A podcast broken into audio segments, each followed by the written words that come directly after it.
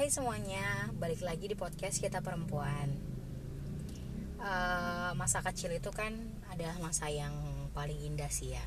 Karena masa kecil tuh kita belum mikirin apa-apa, cuman senang-senang doang, cuman mainan doang. Ya belum mikirin gimana sih kerasnya hidup gitu kan, pas udah mulai dewasa gitu. Masa anak-anak tuh pokoknya kalau bisa diulang sih pengennya diulang. Tapi buat beberapa orang ada yang punya masa kecilnya itu yang gak bagus sih ya kan. Dia gak pengen ngulang masa kecilnya. Mungkin aja pas masa kecilnya dia pernah ditinggal sama orang tersayangnya dia, atau pernah ngalamin sesuatu hal yang tidak menyenangkan kayak kekerasan gitu, atau kurang kasih sayang gitu kan. Ya ada sih beberapa orang yang punya latar belakang pas masa kecil kayak gitu kan. Nah, masalah-masalah yang ada pas masa kecil itu tuh kan bakalan berdampak juga kan buat psikologis si orang ini si anak ini pas udah besar gitu kan. Karena benar-benar sih seberdampak itu. Trauma masa kecil tuh bisa punya efek buruk buat hidup gitu kan. Nah makanya tuh kayak kita tuh perlu tahu sih gimana tanda-tandanya kita tuh pernah punya trauma masa kecil nggak sih gitu kan. Tanda yang pertama itu kalau kamu itu bersikap pasif terus nggak nunjukin perasaan kamu, bisa jadi sih kamu tuh punya trauma masa kecil. Maksudnya tuh mungkin aja kalau pas masa kecil dulu kamu pernah kehilangan atau pernah ditinggalin, kamu tuh pasti bakalan ngehindarin perasaan buruk itu tuh muncul lagi kan. Jadi kamu gak pengen kayak gitu lagi gitu loh. Jadi kamu pasti akan lebih memilih buat bersikap posesif ke pasangan kamu atau ke siapapun itu gitu. Sakit soalnya kalau ditinggalin gitu. Terus tanda yang kedua tuh bisa aja kamu punya emosi yang gak stabil, emosi yang gak nentu atau sering disebut mood swing gitu. Itu tuh biasanya ini akan terjadi karena pas masa anak-anak dulu tuh nggak bisa ngekspresiin perasaan, kayak nggak didengar, terus tuh nggak diingin kayak keinginan yang kamu mau tuh nggak bisa gitu. Kalau pas mungkin masa kecil dulu kamu tadi tuh karena nggak bisa mengekspresikan apa perasaanmu, jadi ya ngebuat emosi jadi nggak stabil gitu kan. Terus tanda yang selanjutnya adalah kamu nggak bisa nerima kritik dari orang lain, biarpun kritik itu tuh kecil. Ada sih beberapa orang yang kayak gitu. Kamu tuh bakalan gak peduli sama kritik dari temen atau bahkan dari keluarga. Kamu tuh nganggap itu tuh kayak gak penting gitu. Nah, ya mungkin sih ini dulu terjadi karena kamu tuh pernah diabaikan, atau ya gak dianggap sih, pernah dicuekin gitu. Juga berpengaruh akhirnya berpengaruh ke masa dewasa sih.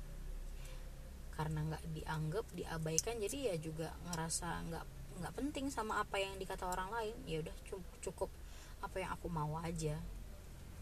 Terus tanda selanjutnya itu mungkin kamu susah percaya sama orang lain. Iya sih, beberapa teman aku yang akhirnya ketahuan punya masalah atau trauma di masa kecil tuh dia nggak bakalan mudah percaya sama orang lain, biarpun sebenarnya orang lain itu tuh udah semaksimal mungkin ngebuat dia percaya gitu kan. Dia pokoknya kasihan sih sebenarnya. Jadi kayak nggak ada yang dia percaya tuh, nggak ada yang bisa dipercaya buat cerita tuh, gimana ya, nggak enak sih gitu kan. Ya nggak nyaman gitu. Biasanya juga kalau misalnya si orang ini nggak mudah percaya tuh latar belakangnya tuh dulu tuh nggak dikasih kayak kesempatan buat didengar, jadi lebih memilih untuk sendiri aja, aku percaya sama diriku sendiri aja, aku nggak percaya sama orang lain. Kasian sih, ya ampun, sedih. Kayak ya satu sisi bagus dia mandiri, tapi kita kan makhluk sosial ya, manusia tuh makhluk sosial, jadi perlu orang lain juga untuk kita ajak diskusi ya, biarpun hal-hal kecil. Memang sih nggak semua hal bisa didiskusiin bareng sama teman atau sama siapapun yang lain lah gitu kan. Tapi kan ada beberapa hal yang bisa didiskusiin bareng, jadi ngebantu, siapa tahu ada masukan atau ada kritik yang bisa membangun buat kamu gitu kan. Sebenarnya itu perlu gitu kan. Selanjutnya ciri-cirinya adalah overprotective dan selalu ingin diperhatikan. ya pengennya tuh cuman kamu doang diperhatiin gitu. Ada yang kayak gitu memang kalau udah punya trauma, ya karena traumanya itu kan mungkin dulunya takut kehilangan, ya karena takut kehilangan, takut ditinggalin, takut dikhianatin. Jadi ini tuh alasan kamu tuh overprotective gitu dan minta diperhatiin. Bener sih,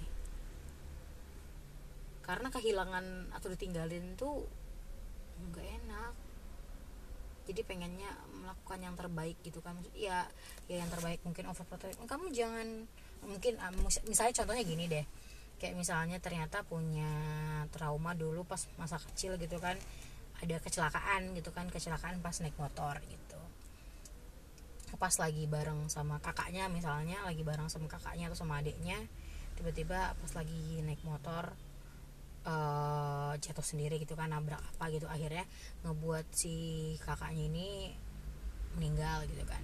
Nah si adik ini pas tumbuh dewasa kan punya hubungan sama temannya atau sama orang tuanya, ya pokoknya sama orang tuanya deh.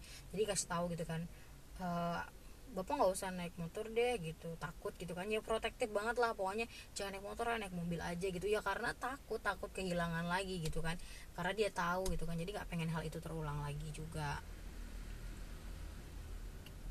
Dan ciri yang terakhir itu sering punya perasaan yang campur aduk. Iya, rata-rata orang yang punya trauma masa kecil tuh perasaannya tuh ya nano-nano. Dia tiba-tiba ngerasa sedih gitu, ngerasa kesel, ngerasa putus asa, dan gak ada yang bisa diajakin cerita karena dia gak percaya sama orang gitu kan. Jadi dia pendam sendirian doang. Gak enak, sakit, sedih.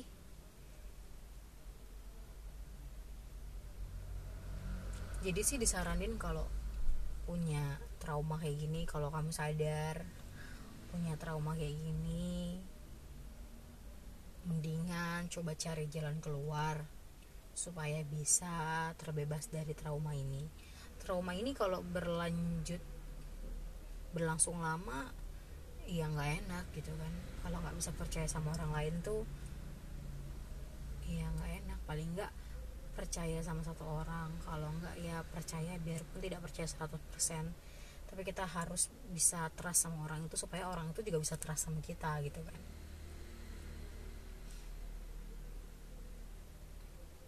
Semoga sih di sini kita semuanya udah mulai, bukan mulai sih, udah memang benar-benar peduli sama kesehatan mental juga, nggak cuman kesehatan secara fisik gitu kan, secara biologis itu kan kesehatan secara biologis yang badan kita, tapi kan dalam psikis, dalam mental itu juga perlu kita perhatikan juga.